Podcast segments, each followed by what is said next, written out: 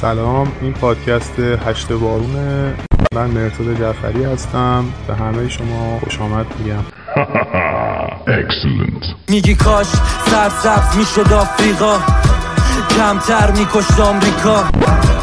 کم جنگ می‌شد آسیا. سفید کم فرق می‌کرد با سیا تفکرات لازمه غرور اضافه رو بذاریم کنار رو به خودمون این اجازه رو.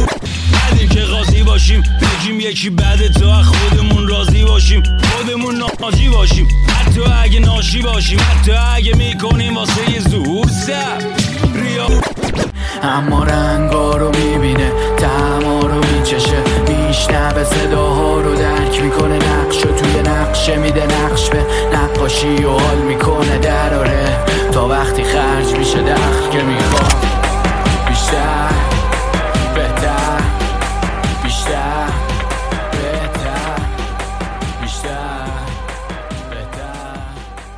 سلام به همه دوستان و شنوندگان عزیز هشت بارون. خب در قسمت قبلی صحبتمون تا اونجای پیش رفت که کریستوفر کلمب به کمک امپراتوری اسپانیا موفق شد قاره آمریکا رو پیدا کنه و بعدش هم کله پا شد. اگر قسمت دنیای جدید رو گوش ندادید حتما اول برید و اونو گوش بدید. خب بریم سراغ قسمت 13 هم و ببینیم که داستان چطور پیش رفت. دولت اسپانیا کم کم کنترلش رو روی تمام زمین های جدید گسترش داد و به یک امپراتوری خیلی بزرگ تبدیل شد به طوری که تقریبا همه کشورهای آمریکای شمالی و آمریکای مرکزی رو در بر می گرفت. کشورهای مثل ایالات متحده آمریکا، بخش بزرگی از کانادا و تقریبا همه کشورهای آمریکای مرکزی تحت سلطه پادشاهی اسپانیا بودند. و به خاطر سرمایه گذاری زیادی که اسپانیا در این زمینه کرده بود، الان بخش خیلی بزرگی از بازار و صادرات جهان رو انجام می‌داد. اجناس و منابعی که از دنیای جدید به اروپا می آوردن و همینطور با افزایش تعداد کشتی هاشون الان همزمان هم در شرق جهان و هم در غرب قدرت اول دریانوردی به حساب می اومدن و کمتر کشوری بود که توانایی سفرهای دریایی طولانی که اسپانیایی ها انجام می‌دادن رو داشته باشه ولی خب اون زمان قانون دریانوردی درست حسابی وجود نداشت. برای همین اسپانیایی ها همیشه با دزدان دریایی از کشورهای مختلف درگیر بودند که اکثرا در اون زمان انگلیسی بودن آها راستی. یه ذره شرایط بریتانیا رو هم براتون بگم. هنری هشتم پادشاه انگلستان تصمیم می‌گیره یک سری تغییرات اساسی در سیستم کشور پیاده کنه. یه جورایی سعی داشت کشور رو از دست مذهبی بگیره و سعی داشت که اداره امور اصلی کشور رو بسپاره دست آدمهایی که توانایی و علمش رو دارن و همچنین فشار کلیسا بر تاج و تخت رو کاهش بده. ولی خب قبل از اینکه این کارا به ثمر برسه از دنیا میره و چون فرزندی هم نداشت خواهر ناتنیش ماری که یک کاتولیک خیلی مذهبی و تندرو بود سر کار میاد. و در طول مدت زمانی که کشور در دستش بود انقدر آدم کشت که به بلادی ماری یا ماری خونین معروف شد. که خب اون هم بعد از دو سه ماه در اپیدمی آنفولانزایی که در سال 1558 پیش اومد مرد. البته بعضیا میگن سرطان داشته. خلاصه چون ماری هم فرزندی نداشت خواهر ناتنی دیگش الیزابت به عنوان ملکه بعدی انگلستان و بریتانیا انتخاب میشه. الیزابت برعکس ماری خیلی موافق اصلاحات اساسی در کشور بود و شروع می‌کنه پروژه هنری هشتم رو ادامه دادن که صدای کلیسا در میاد و کاتولیک های تحت حمایت اسپانیا و روم تصمیم می‌گیرن علیه الیزابت کودتا کنن و در واقع بگن که اون اصلا از نظر قانونی ملکه انگلستان نیست و تصمیم داشتن ملکه اسکاتلند که اون همه کاتولیک تندرو بوده به جاش بذارن. که زمانی که خبر به الیزابت رسید ملکه اسکاتلند رو به دربار احضار می‌کنه و همونجا حکم اعدامش رو صادر می‌کنه. بعدش تصمیم می‌گیره نفوذ کلیسا رو بیشتر پایین بیاره. چطوری؟ از راه ضربه زدن به اسپانیا که مغز متفکر اکثر این توطئه ها بود. موقعی که مردم هلند در اون زمان زیر نظر امپراتوری اسپانیا بودن برای به دست آوردن آزادی و حذف دیدگاه های مذهبی تندرو اعتراض کردند انگلستان هم به طور واضح ازشون حمایت کرد که باعث شد در سال 1568 دولت هلند بعد از چندین سال خونین تقریبا استقلال خودش رو به دست بیاره با اینکه همچنان جنگشون با اسپانیا ادامه داشت. و در حرکت بعدی انگلیسی ها در برخی موارد به دزدان دریایی کشتی و مهمات می‌دادند که کشتی های اسپانیایی در مسیر رو غارت کنند و این موضوع باعث شد اسپانیا علیه انگلستان اعلان جنگ کنه.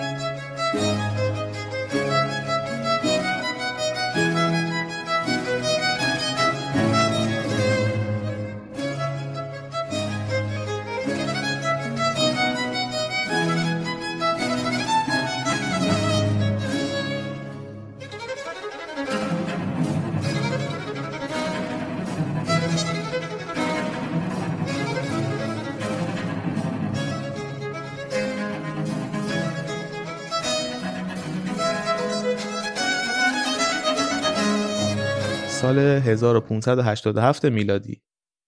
نقشه این بود که پادشاهی اسپانیا به خاک انگلستان حمله کنه و بعد از تصرف لندن و اعدام ملکه الیزابت یک رهبر کاتولیک رو به جای اون بذاره. و قرار بر این بود که اول از همه یک ناوگان دریایی نسبتا کوچیک به سمت انگلستان بره و اونها رو محاصره کنه و بعدش چندین ناوگان بزرگتر به جنگ اضافه بشن که در واقع انگلستان رو غافلگیر کنن. در واقع اکثر این نقشه رو خود کلیسای کاتولیک چیده بود. و زمانی که اینو برای فرمانده نظامی توضیح میدن جواب میدن که به نظر ما اصلا نقشه خوب نیست و این خیلی ریسک بزرگه ما اصلا نمی‌تونیم همچین کاری انجام بدیم. ولی کلیسا باهاشون مخالفت می‌کنه. موقعی که اونها متوجه میشن که مذهبی ها اصلا اجازه اظهار نظر به هیچ کس رو نمیدن تصمیم می‌گیرن مستقیما به پادشاه اسپانیا نامه‌ای بنویسن و شرایط و نظرات خودشون رو براشون توضیح بدن. که مذهبی ها اون نامه رسان رو می‌گیرن و اجازه رسیدن اون نامه به پادشاه رو نمیدن. و می‌گفتن که خدا با ماست و همیشه مراقب ماست. و حتما در این نبرد ما پیروز میشیم. چون خدا با آمونه.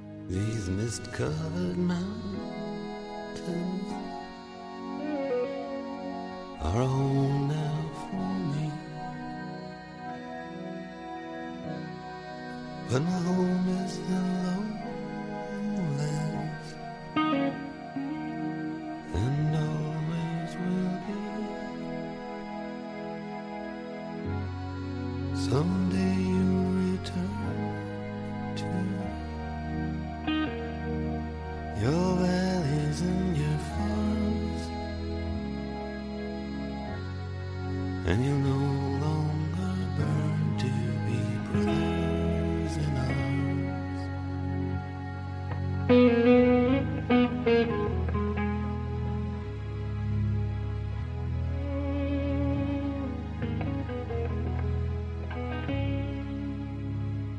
ملکه الیزابت بعد از اصلاحات کلی که در کشور انجام داده بود ارتش و ناوگان دریایی انگلستان هم تنها به دست های با تجربه میسپره در سال 1588 نبرد آرمادا یکی از سنگین ترین شکست های اسپانیا رقم می‌زنه.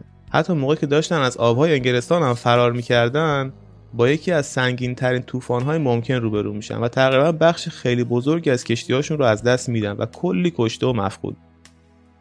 فکر کنم مذهبی ها اشتباه می‌کردن.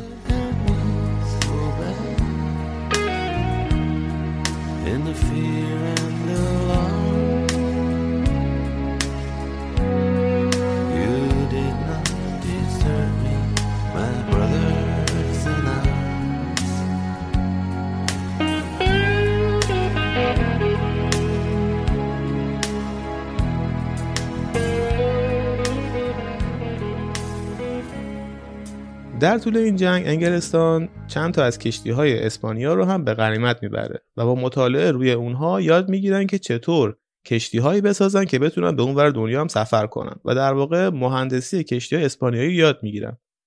چند نفر از تجار انگلستان میرن پیش ملکه و ازش می‌خوان که دستور بده که اونها هم بتونن به هند و کشورهای شرقی سفر کنن و محصولات مورد نیاز مردم رو به اروپا وارد کنن.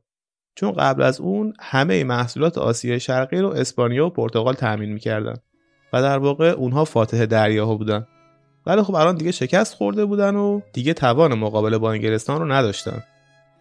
ملکه انگلستان با پیشنهاد اونها موافقت می‌کنه و اسکورت نظامی هم برای کشتی ها در نظر می‌گیره و برنامه اینجوری بوده که از همون مسیر پرتغالی ها یعنی از جنوب آفریقا به اقیانوس هند می‌رسیدن. و بعد از اینکه اجناس خودشون رو میخریدن تو راه برگشت یک کشتی تجاری یا اسپانیایی هم با خودشون می آوردن به قول انگلیسی ها دابل پرافیت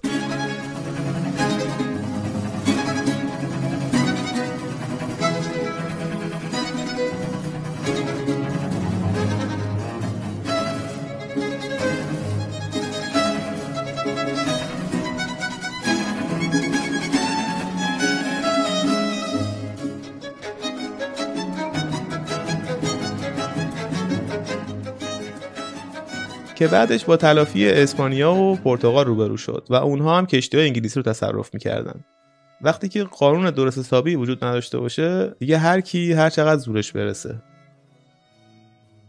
در سال 1599 میلادی تجار انگلیسی دور هم جمع شدن و بعد از حساب کتاب فهمیدن که اگر انگلستان بتونه همه صادرات شرق به غرب رو انجام بده روزانه بیش از سی هزار پوند می‌تونه درآمد داشته باشه. که اگر نرخ تورم رو حساب کنیم میشه چیزی حدود روزی چهار میلیون پوند یا 80 هزار میلیارد تومن در روز. خب این مبلغ خیلی قابل توجهی بود. برای همین ملکه الیزابت رو هم در جریان قرار میدن و میگن که ما نیاز به یه نقشه داریم که بتونه این پول رو به دست بیاریم. ولی ملکه نمی‌تونست این نیاز اونها رو برآورده کنه چون نیاز به پول زیادی برای شروع داشت. برای همین تصمیم می‌گیرن برن و اشخاصی که مایل به سرمایه گذاری هستن رو پیدا کنن و خیلی ها پولاشون رو روی هم گذاشتن تا تونستن چیزی حدود 68 هزار پوند پول جمع کنن و دوباره رفتن پیش ملکه این بار با دست پر و یک ایده درست حسابی روز سال نو 1600 میلادی ملکه انگلستان با این نقشه موافقت می‌کنه و شرکت تجارت دریایی هند شرقی تجار لندن تأسیس میشه. هند شرقی میشه همین منطقه آسیا شرقی که شامل هند و چین و اندونزی و اینجور کشورها می‌شد. هند غربی هم که قاره آمریکا بود که گفتم دلیل اینکه بهشون می‌گفتن هندی چی بود.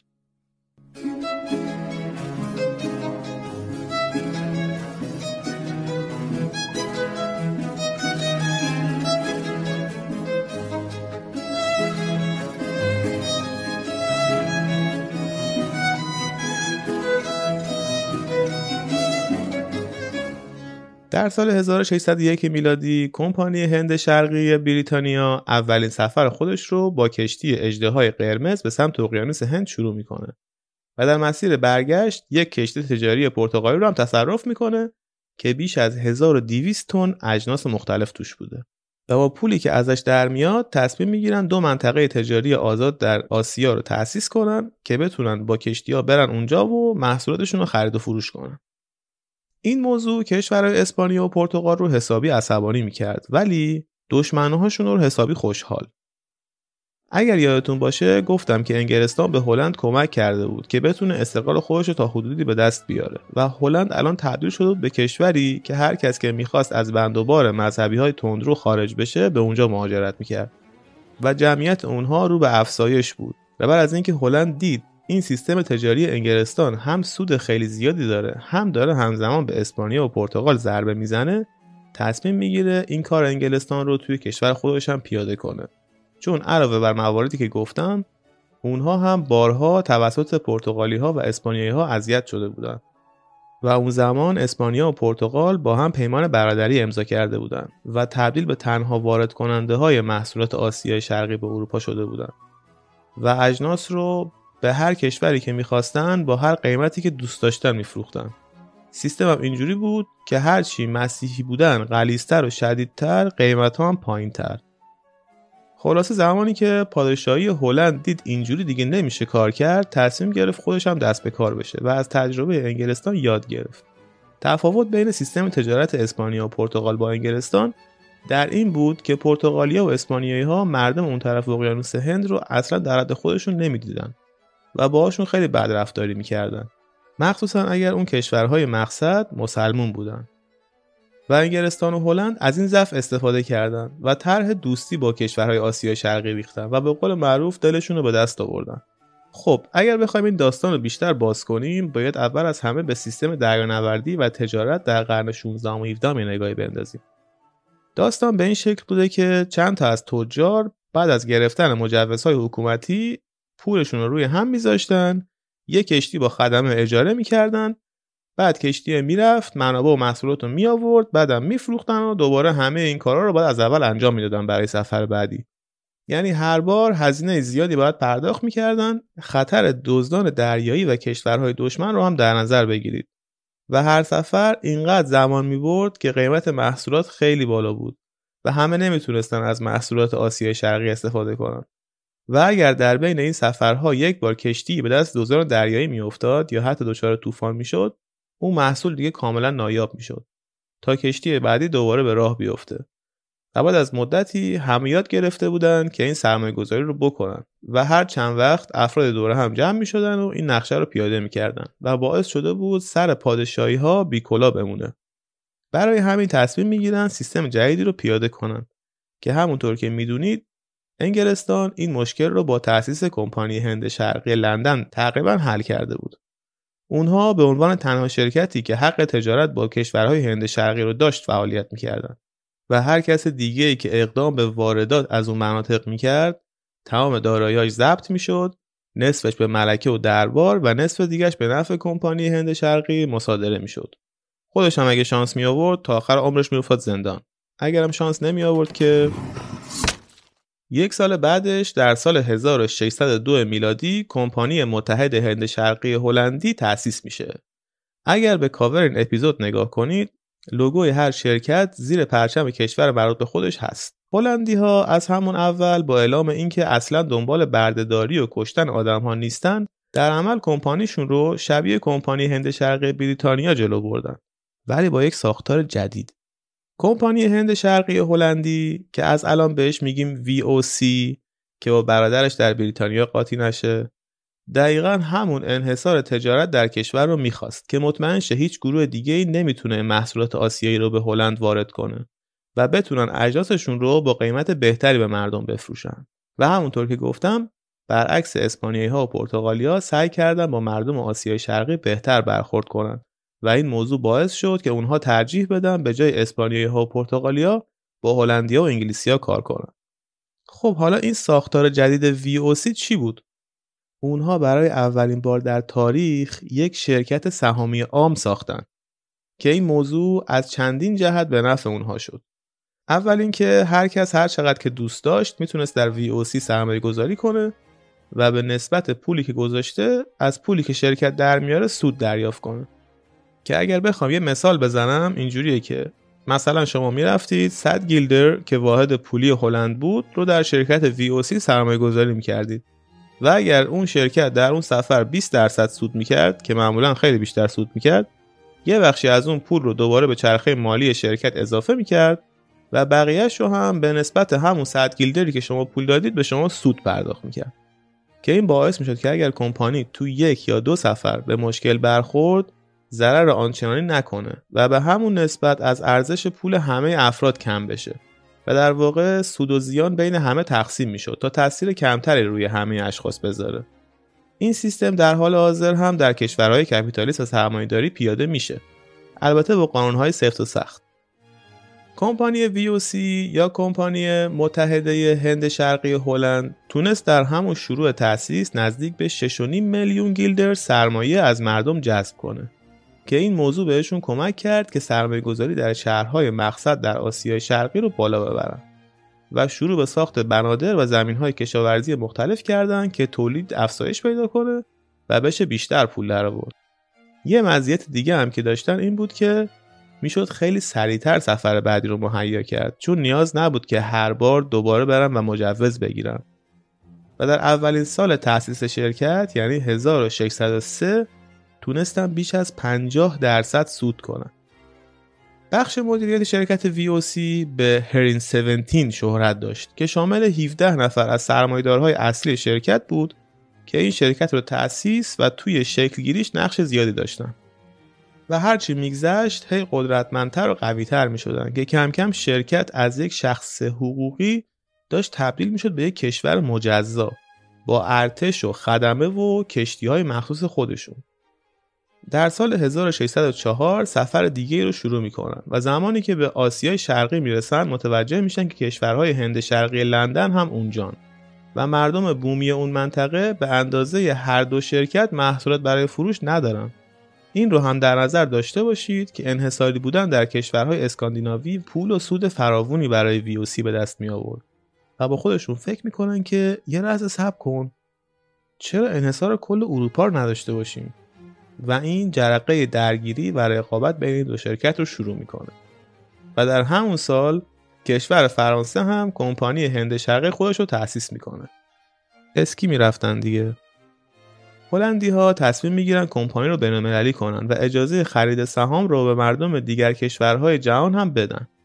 همچنین می‌خواستند در هند و آسیای شرقی انبارهای منابع و بنادر بیشتری بسازند و با پولی که از سرمایه گذاری مردم به دست آورده بودند به راحتی می‌تونستن این کارو بکنن. و مردم هم که دیده بودن هر ماه به ارزش سهامی که خریدن داره اضافه میشه و کمپانی هر سری سود بیشتری به دست میاره هر بار که پول رو به دست می آوردن فورا اینو در وی سرمایه گذاری می‌کردن. و اینها همه داشت این کمپانی هلندی رو به یکی از بزرگترین شرکت های تجاری جهان تبدیل می‌کرد. اونها اونقدر قدرتمند شده بودن که تونستن بدون شلیک حتی یک توپ جنگی جزیره استراتژیک انبون در اندونزی رو از پرتغالیا بگیرن و در اونجا برای خودشون انبار و بندر بسازن.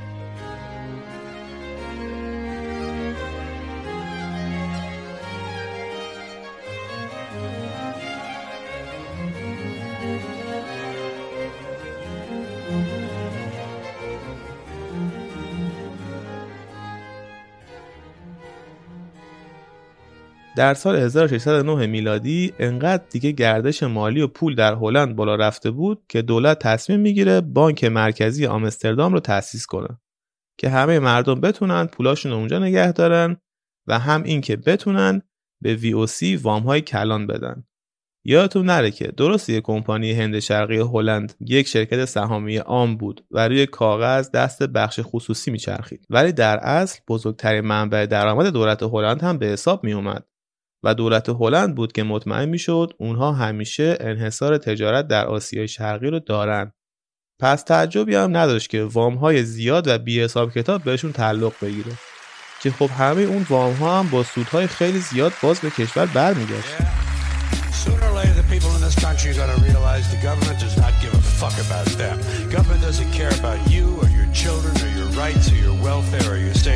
It simply doesn't give a fuck about you. It's interested in its own power. That's the only thing keeping it and expanding it wherever possible. possible. I ain't no conscious political rapper. I just say real shit. I see the truth in lies. Music lets you see it through my eyes. It's do or die, kill or be killed. Choose your sides. I may just shoot the five, or maybe shoot the five. Cops cruising by my block, rocking suits and ties. I lead the likes of freedom fighters full of food. در اقدام بعدی VOC بخشای از آمریکای شمالی رو تصرف می‌کنه و اسمش رو هم می‌ذاره هلند جدید. واقعا خلاقیت در انتخاب اسامی موج می‌زنه. اون بخش ها امروز جزو ایالت نیویورک در آمریکا هستند.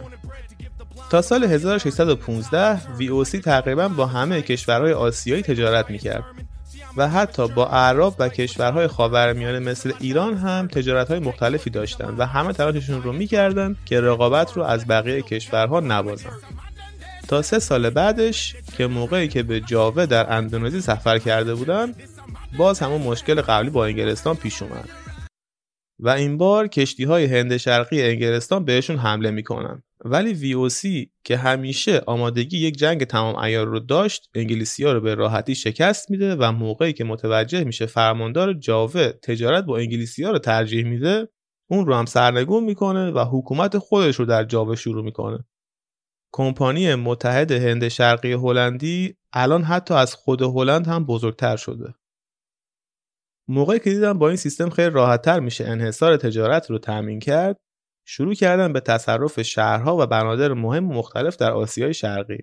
جزیره باندا هم یکی دیگه از اون بنادر بود که باز برای فتح کردنش با مزاحمت انگلیسیا مواجه شدن که بعد از شکست انگلیسیا هر کدوم از محلی هایی که طرفدار انگلستان بودن رو اعدام می‌کنن.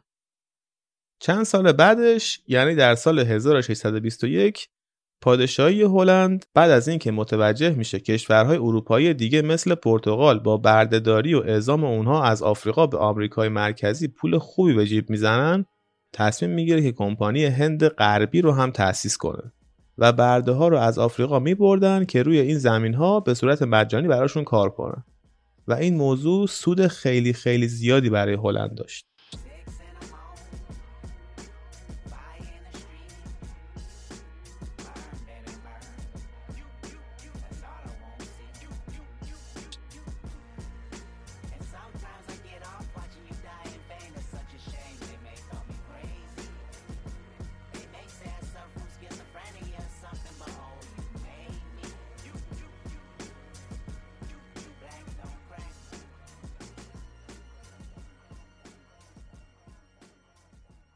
یه بار هم موفق میشن یکی از بزرگترین کشتی های تجاری اسپانیا رو با بار نقره تصرف کنن که نزدیک به 12 میلیون گیلدر ارزش داشت که تخلیه همه اون نقره ها تقریبا 8 روز طول کشید.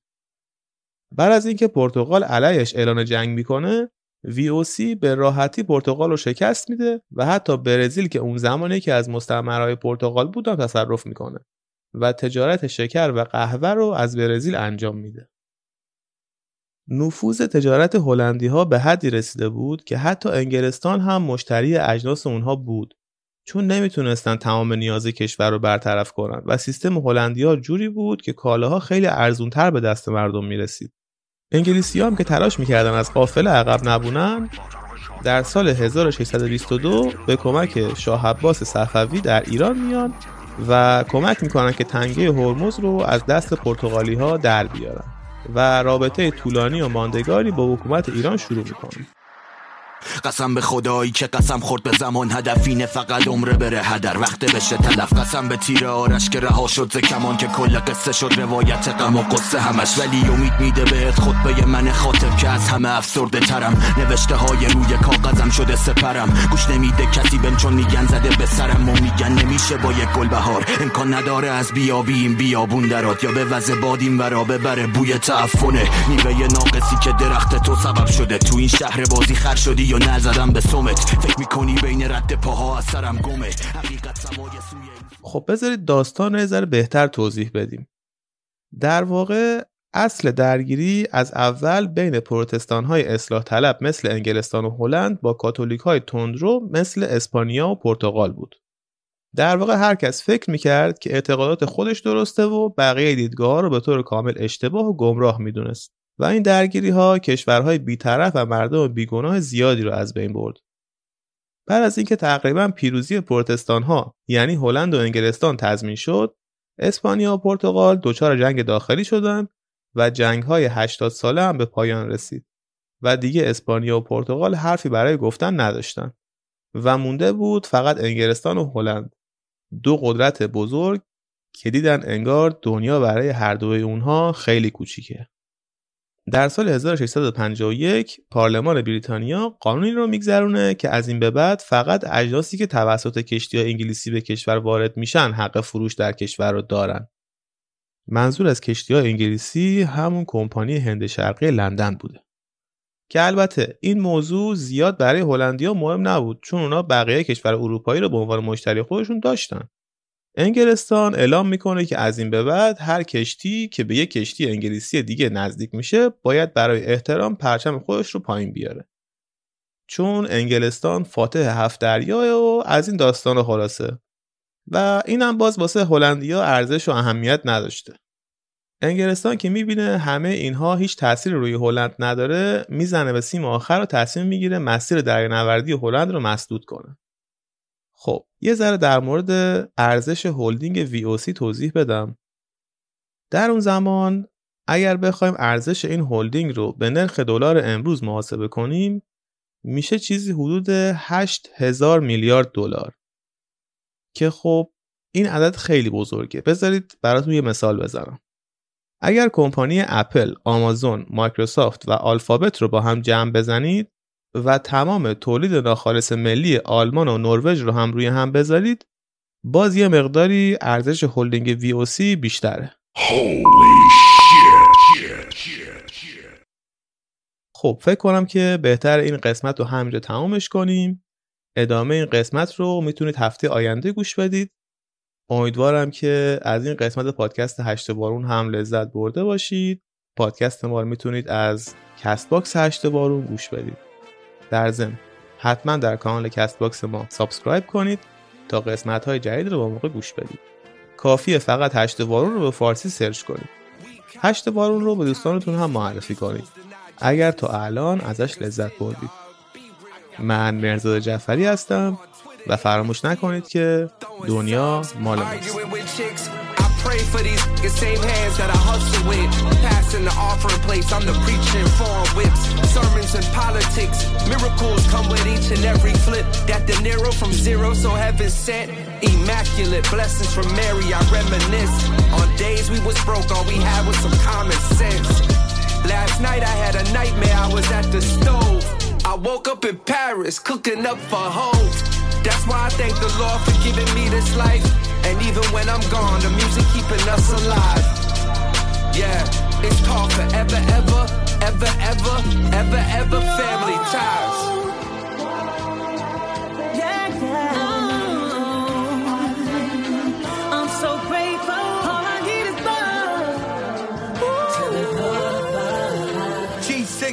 G6 who the thunk it from the projects? Eight balls from Poppy, when it dunked it in the Pyrex. Mischievous thoughts, foreseeing the source.